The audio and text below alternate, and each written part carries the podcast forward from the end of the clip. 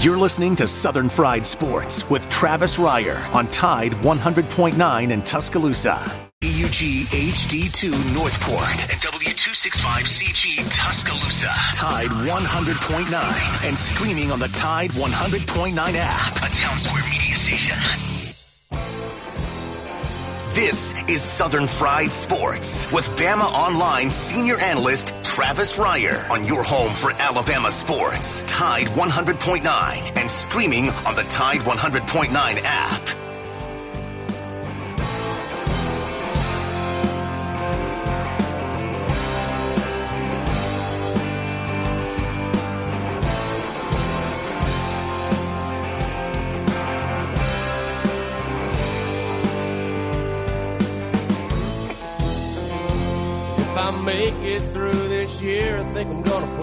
Bottle down. I guess as time goes on, I'll grow to miss it less than I will now. And I think I'm gonna tell her that I'm gonna go away for a while. Till I can get this demon out.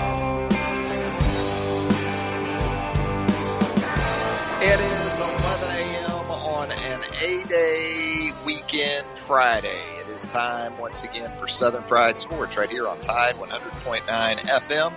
Travis Reier, senior analyst for BamaOnline.com, part of the 247sports.com network with you each and every weekday morning from 11 a.m. until noon. The show, as always, brought to you by Peterbrooke Chocolatier out there at 1530 McFarland Boulevard North in the Indian Hill section of Tuscaloosa. They got A-Day goodies out there at Peterbrooke Chocolatier. I was by there the last couple of days. They were getting some white chocolate dipped graham crackers with some roll tides on them for you. Get you ready for A-Day 2021 right there at Peterbrooke Chocolatier, 1530 McFarland Boulevard North. Joined on the program by the executive producer and sometimes host of Southern Fried Sports, Mr. Jacob Harrison, and together we combine to form the 60 bit Woo! Of Sports Talk Radio. Jacob Harrison, thank you for sitting in the chair on Thursday for us and look forward to getting us ready for A Day weekend, which is already underway because you had Alabama baseball last night with a walk-off win over the Auburn Tigers at the Joe. So we're we're off and running, Jacob. Yeah, you know, all that cool stuff was going on, but we just talked about the NFL draft for a whole hour because I can't control myself. it's like me if you have me drive past Jim's barbecue on Highway 82. Um, and you go inside Jim's and they've got a menu. They've got cheeseburgers. They've got you know, they've got all these different great things. But what do you think I'm going to get at Jim's? I'm going to get I'm to get the outstanding chicken, maybe the chicken and ribs. I'm to get the beans and the slaw, and I do it each and every time because I can't help myself. You know, I know everything on that menu is great, but uh, I'm going with the Q. No doubt about it. 205-342-9904. That is the Peterbrooke Chocolatier studio line. If you would like to jump on board with us on this Friday morning, you are more than welcome to do so. Charlie Potter, my colleague there at BamaOnline.com. Charlie, going to join us coming up in the very next segment. We will preview a day from a number of different vantage points. You heard from Nick Saban post practice on Thursday evening. Nick went ahead and let you know going to be holding some guys out.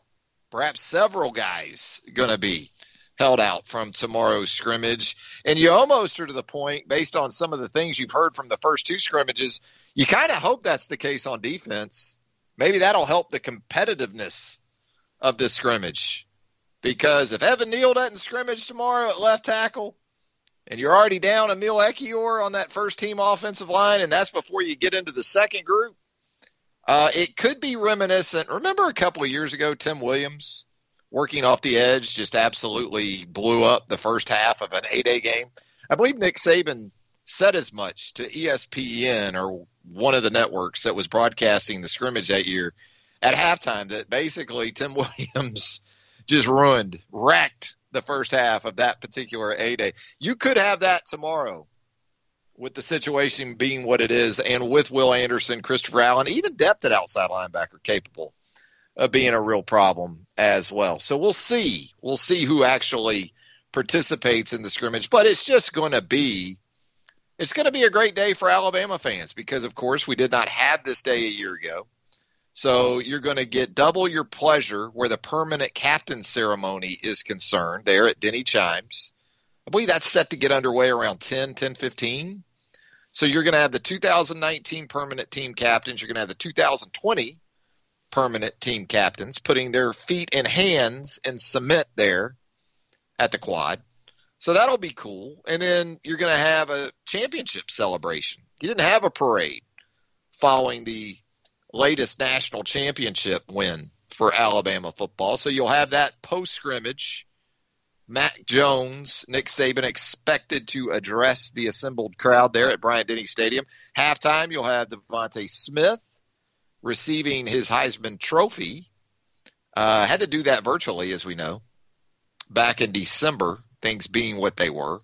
So it'll be a cool day. It'll be a cool weekend around the University of Alabama. And again, it got started last night walk-off win for the Alabama baseball team, eight to seven over visiting Auburn. Alabama now six and seven in SEC play, climbing, climbing toward 500 in the league. Auburn falls to one and 12 in SEC play. And your stars, we talked about this with the Texas A&M sweep last weekend, but the stars, uh, the stars stepped up for you down the stretch of that game last night. Sam Praytor ties it with a homer in the eighth. Owen Diodati walks it off with a single in the tenth.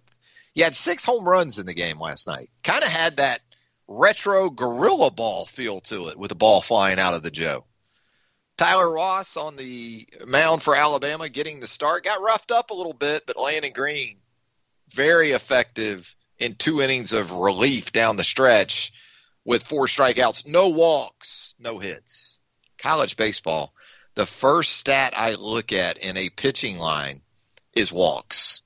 And Alabama and Green specifically doing a nice job of that to close out the Auburn Tigers. You got Alabama Florida softball getting underway this evening. The Gators in town for three and a big, big SEC series. So a lot of stuff going on. You got Alabama gymnastics at the NCAA championships. There's plenty of stuff.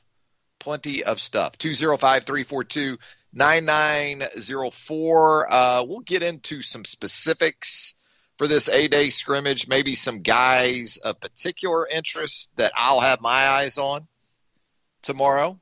Um, you know, and there's some basketball stuff to talk about as well. Jaden Shackelford lets you know on social media yesterday that he will, in fact, enter the NBA draft process without an agent. Look, we told you right after the end of the season this was going to happen with a couple of guys on this returning roster. Jahvon Quinerly, possibly, Shackelford, although he didn't have a great finish to the season, wasn't especially good in the NCAA tournament, but it absolutely makes sense if you're a second or third year guy. You get a couple of opportunities to do this without an agent. Why wouldn't you do it? the feedback alone that you're going to get is going to be extremely beneficial. So, not a big surprise there. You're seeing some other guys around the league in SEC men's hoops announce that they will be coming back for a super senior year. John Fulkerson, the Tennessee Post, most recent among those this morning, announcing he will return to Knoxville for a six year. And if you're John Fulkerson, you absolutely should. You know, John Fulkerson at least in East Tennessee, within that fan base, he's almost Tim Tebow like. Now he's Tim Tebow like without, say, the John Wooden Award, which would be the Heisman Trophy equivalent for men's basketball uh, at the collegiate level. But that fan base loves him, man. That beat loves him, and he can help them. He can help Rick Barnes during the upcoming season. By the way, Tennessee lights out on the recruiting trail here in the last couple of days um, but with Fulkerson coming back, it got me to wondering about maybe some some athletes from the past that if they had the opportunity like these men and women have for the next calendar academic year to have that extra year tacked on, would they have made use of it? Tim Tebow, for some reason, I don't know why. When I saw this with Fulkerson, I thought immediately of Tim Tebow. Would Tim Tebow have come back? It would have been a fifth year for Tim. You know, he didn't have a red shirt. He didn't red shirt at UF. That first season on campus, 2006, Chris Leak was the primary quarterback there for the Gators, but they utilized Tim Tebow. A lot of the Tim Tebow hype came in 2006 when Urban Meyer would use him in some short yardage goal line situations. He threw the jump pass. Remember that against LSU down there? Was that Aaron Hernandez that he threw that to? Um, but Tim Tebow would have been a fascinating guy to consider in this sort of situation because, and I understand Tim Tebow ended up being a first round pick. But other than Josh McDaniels, were there 31 other clubs chomping at the bit to take Tim Tebow in the first round? I don't remember it that way. That's not the way I remember it. And I remember hearing after his third season, after 2008, you know, was he going to come out as a junior? And my thought then was that there's no way he should come out. No way. And as much because his brand was going to be cemented always as a college football player and specifically a Florida Gator. So I thought at the time that was an easy, should have been an easy decision for Tim Tebow. And I think also in terms of his stock after his third season in Gainesville, it probably wasn't first round type, maybe second, maybe third round type stock. But just as far as his all around brand, being Tim Tebow, he was going to benefit more big picture wise by a fourth year fulfilling his entire eligibility quota at the University of Florida. But would Tim have come back for a fifth year? Hmm. It's interesting to consider. I, I don't know. I, it's it, it, obviously it's impossible to answer that question, but um, it kind of made me think that with Fulkerson. You know, with Tebow, he comes back in 2010. How much does that change maybe Urban Meyer and the length of time that he perhaps hangs on at the University of Florida. There's so many things. There's so many degrees of Tebow, isn't there? Because you can do this with Alabama and Tebow's recruitment when he ultimately chose the University of Florida, but would tell anybody that would listen, oh yeah, Alabama's right there with the Gators. And there was a sentiment at one point in his recruitment where a lot of people, not just Alabama people, Florida people were starting to be convinced that this guy's going to go to Alabama. So you talk about perhaps changing the the outcome and how things played out for not only Alabama. Not convinced it would have worked all as well. I think it, Tim Tebow did exactly what he should have done at that time.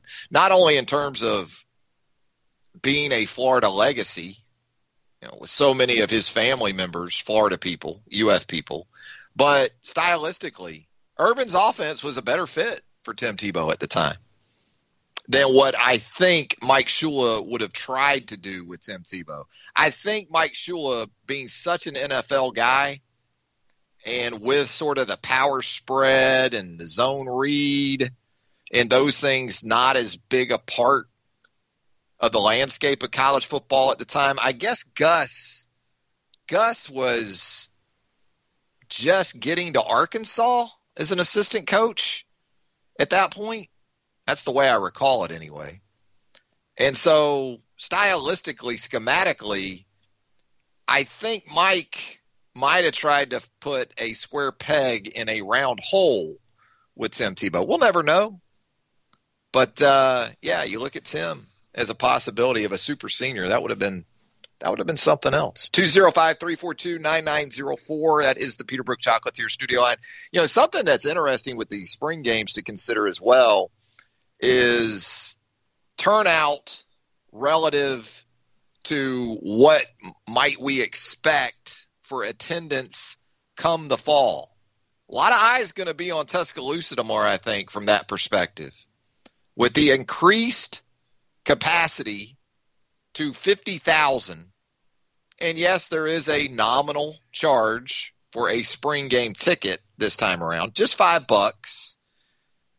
I won't be surprised if you hear some chatter after tomorrow. Let's say Alabama draws 30,000 tomorrow, 35,000, doesn't max it out at the 50.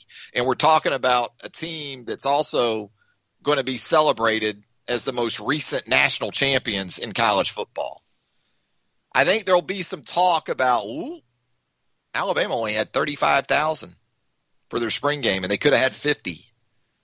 Is this sort of a predictor of what attendance around college football, which was already becoming a concern before the pandemic, is this going to be what it is post pandemic?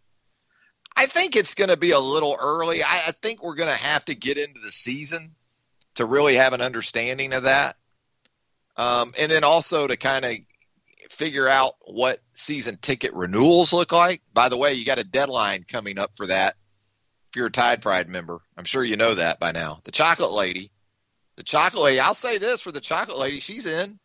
She's got her six for the upcoming season, so she's not running and hiding. But uh, you know, one of the big concerns in the pandemic season was that a lot of longtime season ticket holders, a lot of people that have gone to games for years, were going to come to the conclusion that you know what this setup's pretty good at the old uh, Hacienda. I got this 60 inch HD television. I got my own bathroom. I've got a couple refrigerators full of cold drinks. I got the big green egg making 12 hamburgers for what two will cost me from the concession stands. And I understand concession stand prices have been reduced and have become more reasonable in some ways in recent years. But that's something a lot of folks are going to be interested in, I think. Once we get into the 2020 season, 2021 season, excuse me, and get a better read on the impact of the pandemic in terms of people, not even just from a safety perspective, you know, a health concern of being in crowds, but knowing that they did this perhaps in 2020 and it wasn't all that bad. It wasn't all that bad. And again, this was a battle that athletic departments were already fighting. Maybe not so much at Alabama, but certainly at a lot of other places in the SEC, Tennessee, Florida. Not just talking about Vanderbilt and Kentucky here where football is concerned. It was already an issue for some programs that are considered to be among the premium brands, at least, even if the product on the field hasn't been as great of late just in terms of brand recognition in the SEC. Those were certainly some of those teams that uh, were experiencing some of the attendance uh, drops. We're going to head to our first break when we come back. Charlie Potter, BamaOnline.com. He's going to join us right here on Southern Fried Sports, presented by Peterbrooke Chocolatier right after this. From the University of Alabama, this is Crimson Tide Today. It's a daily update on Bama sports, and it's brought to you by Everwood Treatment Company, the official treated lumber of Alabama athletics. Everwood, wood treated right. Hello again, everybody. I'm Roger Hoover. Alabama softball is ready for a top five showdown this weekend at Rhoads Stadium against the Florida Gators. Head coach Patrick Murphy gives his thoughts heading into this Friday to Sunday series. You know, he recruits good kids, good students um, I try to do the same. You know, it's it's a healthy rivalry. It's not a dirty rivalry because you guys know the difference in that. I don't really like that opposite style of play where it's a dirty rivalry. I know it's going to be a hard fought game. We're going to play the right way, and they're, they're not going to beat themselves. So that's a a good compliment to them. Is you're going to have to beat them. I'll have more in a moment. Everwood Treatment Company is wood treated right. Everwood is the most technologically advanced pressure treated wood available. That means no rotting, no decay, no problems. Just wood treated right. Everwood is your treated wood source and the official pressure treated lumber of the Alabama Crimson Tide. If you're looking to add or replace decks, outdoor structures, or commercial jobs, choose Everwood for wood treated right. If you need it, we'll get it to you. To locate your local Everwood store, visit everwoodtreatment.com. Everwood Treatment, official lumber of the Alabama Crimson Tide. We've got you covered for the 2021 Golden Flake A-Day game at Bryant-Denny Stadium. Our radio coverage on Saturday on the network begins at 11:30 a.m. Central with kickoff at noon with our booth cam streaming live on Facebook. Our coverage will also include letting you listen in to the 2020 National Championship celebration postgame, including comments from head coach Nick Saban and former quarterback Mac Jones. And that's your Bama update. Crimson Tide Today brought to you by Everwood. Crimson Tide Today is a production of the Crimson Tide Sports Network. Tide 100.9 Tuscaloosa weather. Mostly cloudy this afternoon. We could see some rain late in the day. Rain is more likely tonight.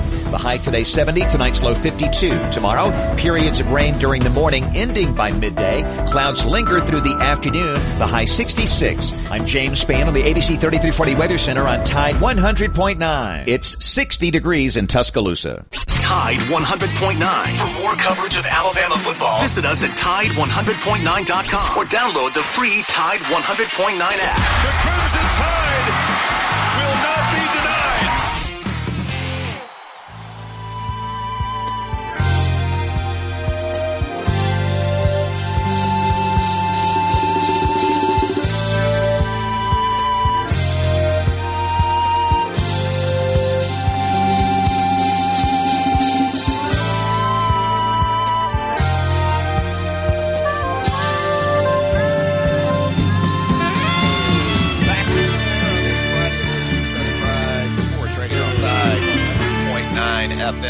Reier, senior analyst for BamaOnline.com with you weekdays from 11 a.m. until noon. The show, as always, is brought to you by Peterbrooke Chocolatier.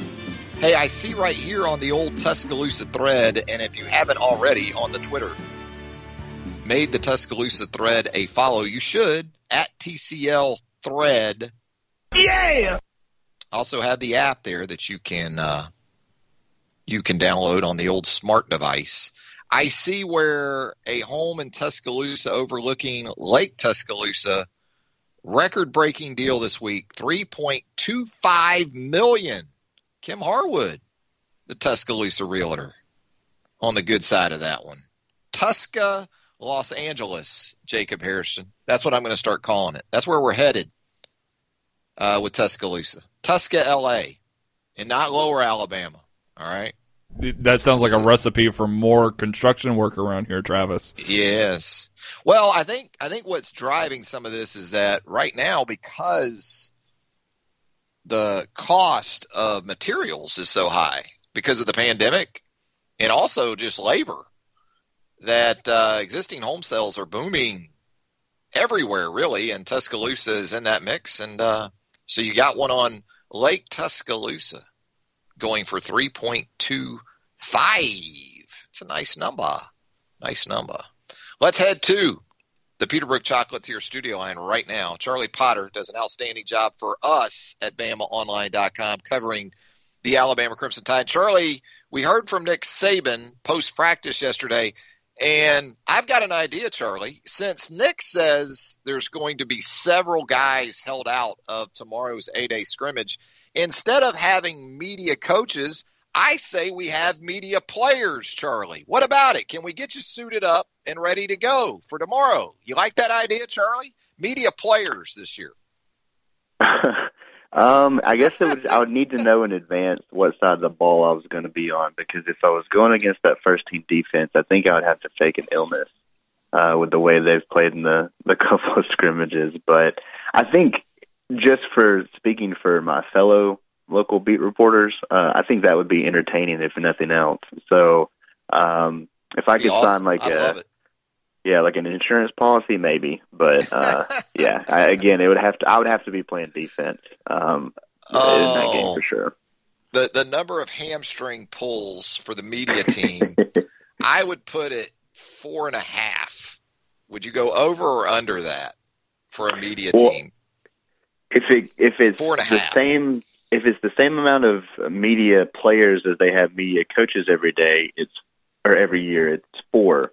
So uh, I think I'd probably go over. I think everybody would just be Well, no, up with, you- with double. I, I, well, exactly. See, I'm not just saying one hamstring per. I'm talking double hammies. Yeah. For some of these folks, you know, I look. I already I already have one all the time anyway. So, Yeah, it'll be interesting, I guess. Just right. I mean, there's regular season games where a big part of your game coverage is getting there, watching pregame warm-ups, watching uh, those things, and getting an idea who's available and to what extent. But that's going to be the case even for the spring game. It sounds like this time around. Yeah, I mean, like you said, Nick Saban said there are going to be quite a few players held out of the game, and um, you know, he I asked him about a couple of guys he brought up after Saturday's scrimmage, and he wasn't too happy about that. Um, but I mean, he kind of he, he made sense. Um, you know, I didn't necessarily appreciate the the flare up, but you know, it, it's not you know they're not getting ready to play Miami. They're not getting ready for an SEC game. It's not a playoff game, so the availability of these guys isn't necessarily of that much significance. But you know, you, you'd still like to know the couple guys that got hurt or were held out of the uh, second scrimmage if they were going to be able to go. It looked like Evan Neal was back at practice yesterday and going through some drills from the video they put out. But yeah, I mean, you you look at the the players that he's mentioned throughout the spring. Um, you know, the first day he talked about guys that wouldn't going to be practicing hardly at all, and that included guys like John Metchie, Emil Ekiyor, Malachi Moore, Phidarian Mathis. Those are guys that are essentially returning starters, all of them. Um, Pierce Quick's been out with a back injury. Um, you know, we know that those two linemen uh, were kind of banged up in this past scrimmage. You know, the first time we talked about the tight end, guys like Major Tennison, the two freshmen that came in, uh, we're, we're dealing with injuries. I know Marcus Banks is someone he's mentioned, the corner, um, you know, dealing with a leg issue. So, you know, guys have been dealing with stuff all spring, and you know, it, it's not if if there's any kind of question, I get holding them out of the spring game, but that does, you know, make our job a little harder not being out there, and it it does make those pregame warmups like they did last year even more, um, you know, advantageous and, and beneficial for us from a coverage standpoint. So, without knowing exactly who we're going to see suited up, uh, is there still a storyline or two that you can kind of bank on as, as being a big part of the narrative? Um, you know, it's it's a celebratory day, I guess, as much as anything, with the permanent captains from the last two years going uh, into the cement there at Denny Chimes, and then of course the post scrimmage uh, celebration for the 2020 national champs. But as far as this next team goes, uh, can you still sort of point to some areas where uh, the, the, the intrigue will still be there tomorrow? Yeah, I mean, I think everybody wants to see the quarterbacks. Um, you know, Bryce Young played some last year, but didn't really get any big opportunities. And um, you know, Nick Saban made it also sound like there's going to be a quarterback out. Right now, I think Bryce Young and Paul Tyson are going to be good to go. So you know that draw and that um, kind of aura that people are, are being drawn to the game for is still there. But I think for me, what I'm most interested in is just to see who they're throwing the football to and how those guys look. Because you know, wide receiver has been a position that hasn't necessarily been getting the the vote of confidence from Saban throughout the spring, and and that's to be expected. I mean, you're losing um, you know two eventual first round picks and DeVonta Smith and Jaylen Waddle. There's not a lot of experience coming back. Um, you know, three of the guys that are out there are true freshmen going through their first practices. So just to see how they look and you know, kind of the rapport they've got with the quarterbacks, I think for me is uh, going to be the, the most interesting thing in in this in this scrimmage, um, and really just kind of the offense in general. I think we know what Alabama has on the defensive side of the ball, at least from a first team perspective. But you know how the offensive line looks, you know what running backs are working with the ones, and and everything like that. And of course, you have to take all this kind of with a grain of salt because there's going to be some guys out. This isn't going to be you know the the roster and the the unit that we see on the field come September because there are guys that are going to be obviously in the mix that aren't out there. So just the way the offense looks and, and what they're able to do, maybe from a limited capacity, I think is really what I'm most interested to see come Saturday. The early enrollees, man, we love it. Uh, get an opportunity to check those guys out, and there's no shortage of five stars uh, when you look at this group that, that came on campus in January and has gone through spring drills.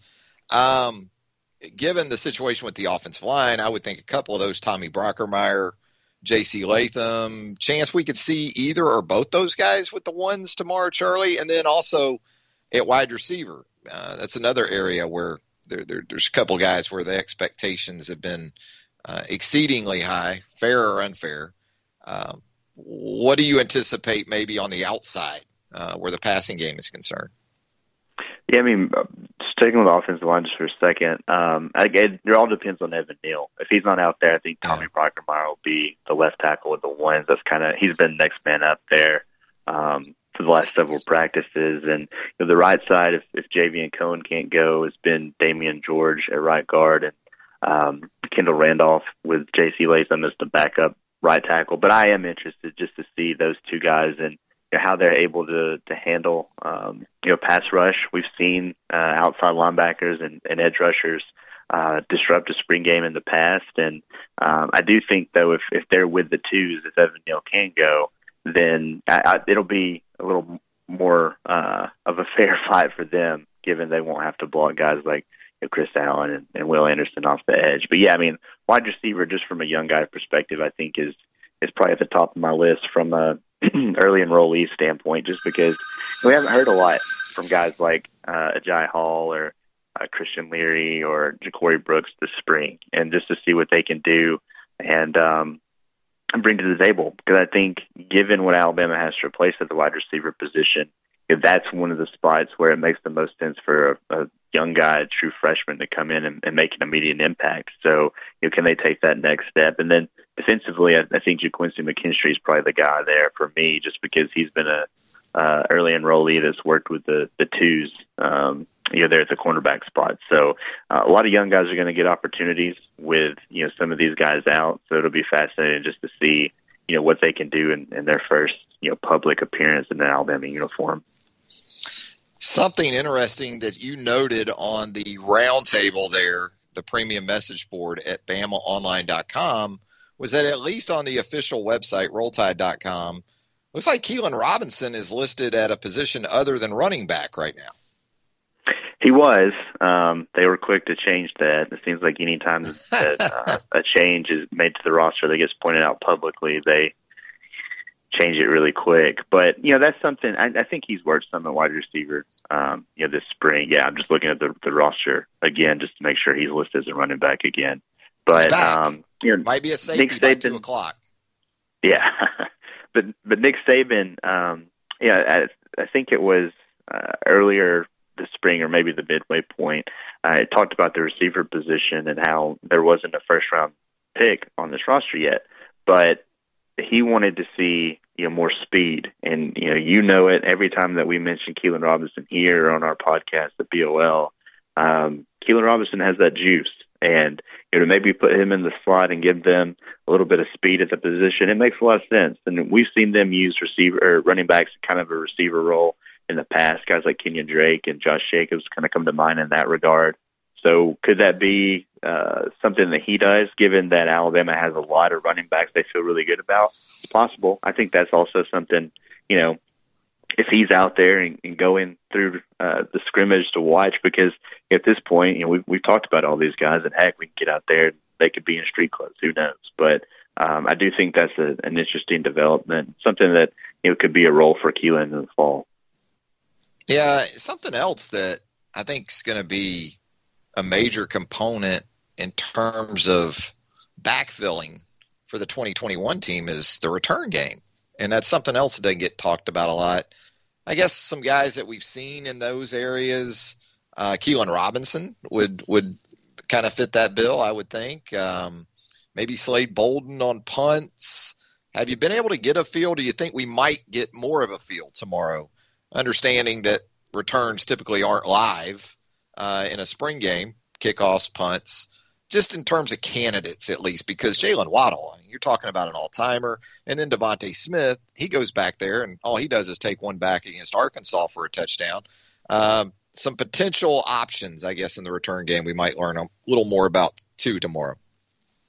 Yeah, the the guys that you mentioned, I think, would probably be the leading candidates of both, with, Keilan Robinson as a kickoff returner and and Slade Bolden as a punt returner. But you're right. I mean, um, you know, with the scrimmages they've had and what they'll do in eight days, the the return game hasn't been live, so it, it's tough to kind of get a feel for it. You can you can kind of see from a personnel standpoint what they're trying to do, but I don't think it's necessarily set in stone. That will be, you know, to see if they kind of you know mix guys in there just to you know be on the field and get that feel for a, a live game and to to field the punt cleanly or field the kickoff cleanly and everything like that.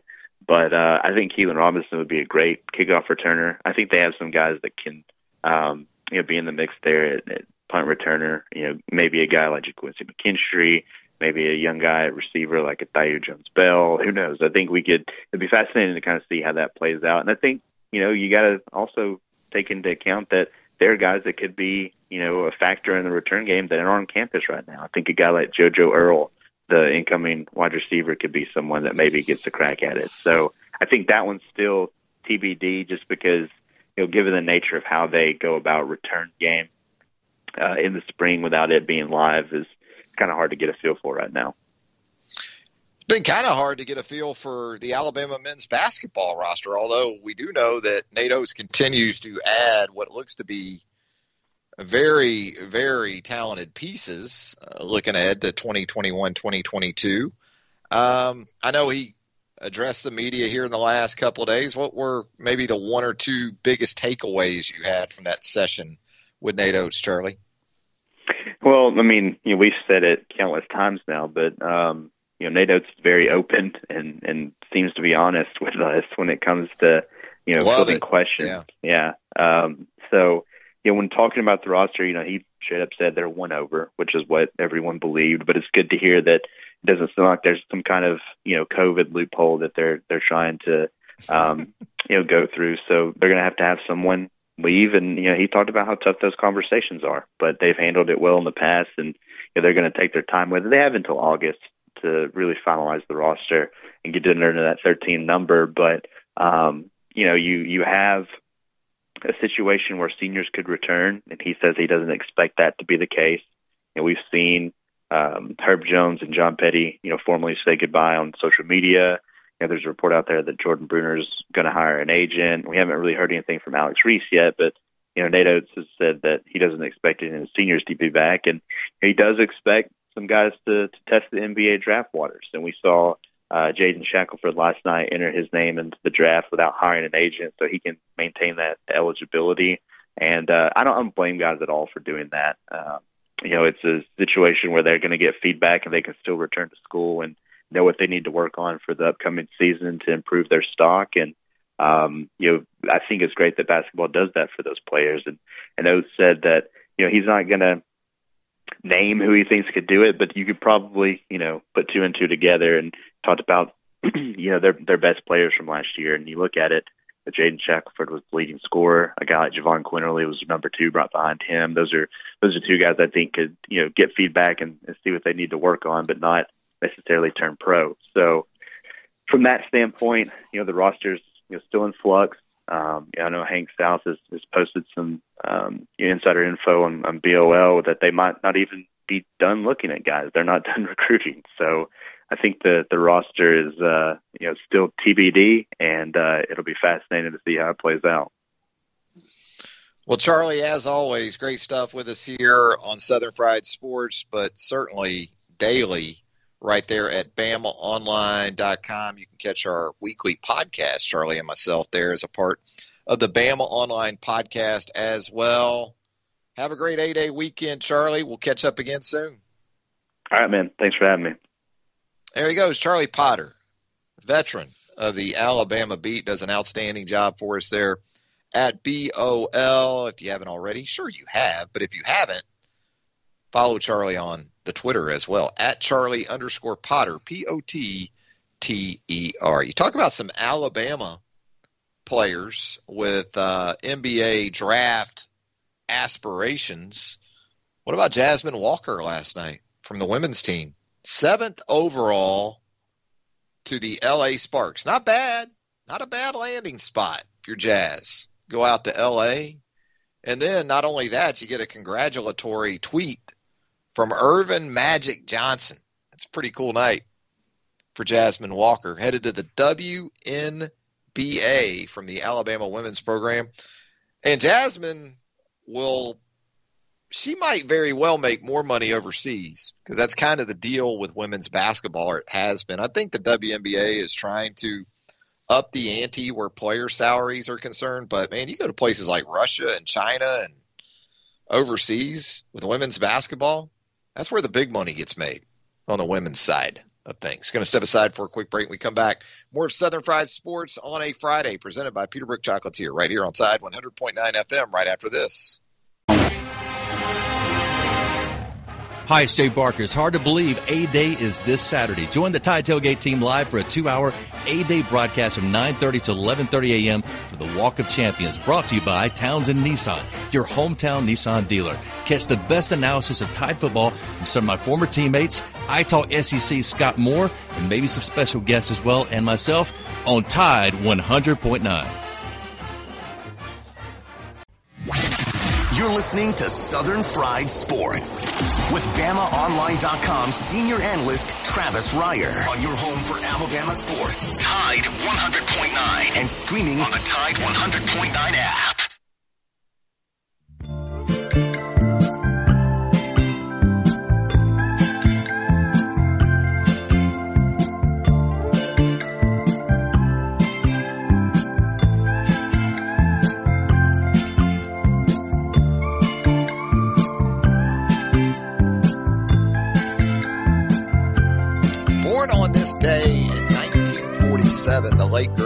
Rafferty.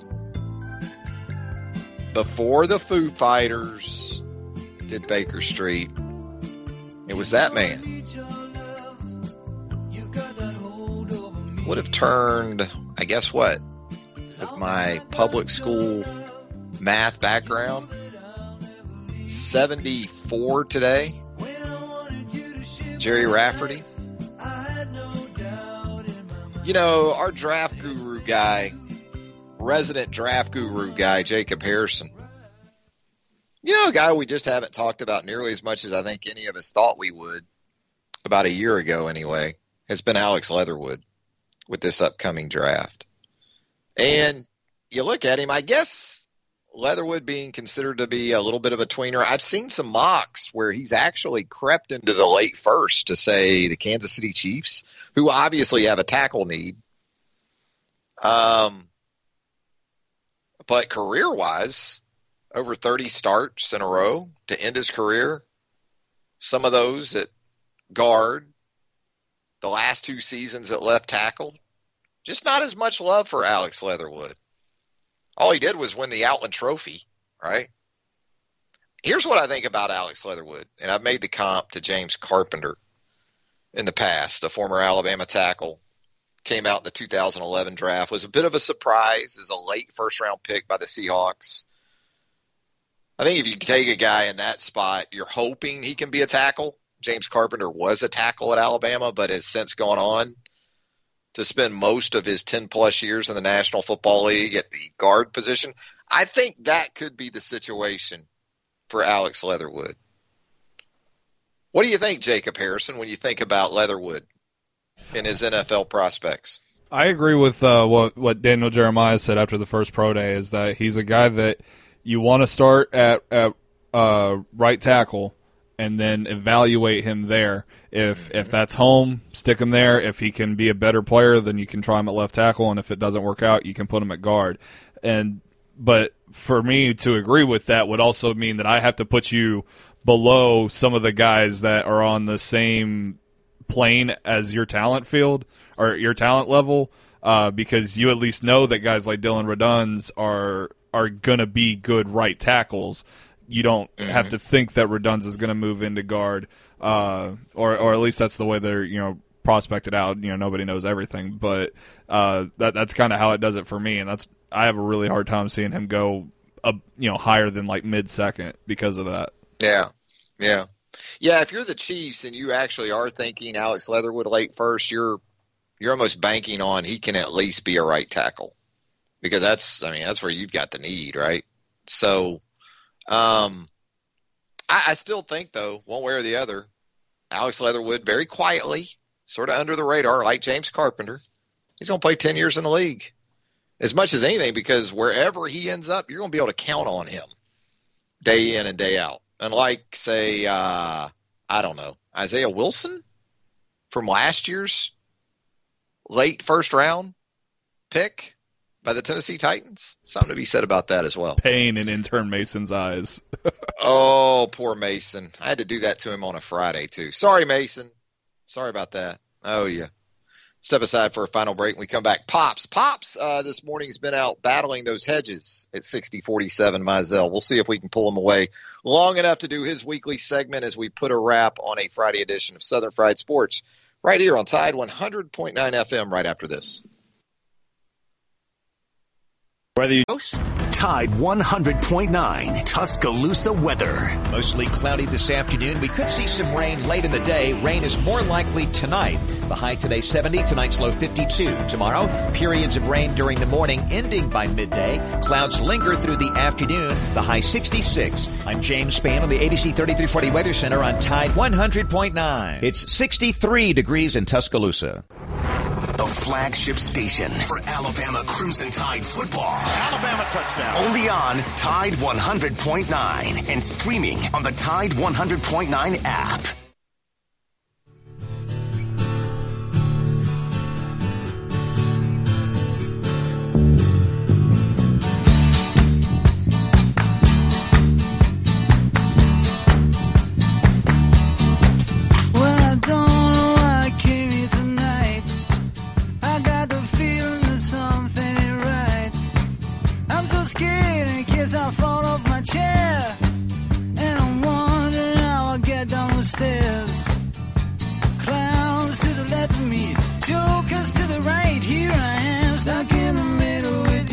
More of a Friday edition of Southern Fried Sports right here on Tide 100.9 FM. Travis Reier, senior analyst for BamaOnline.com.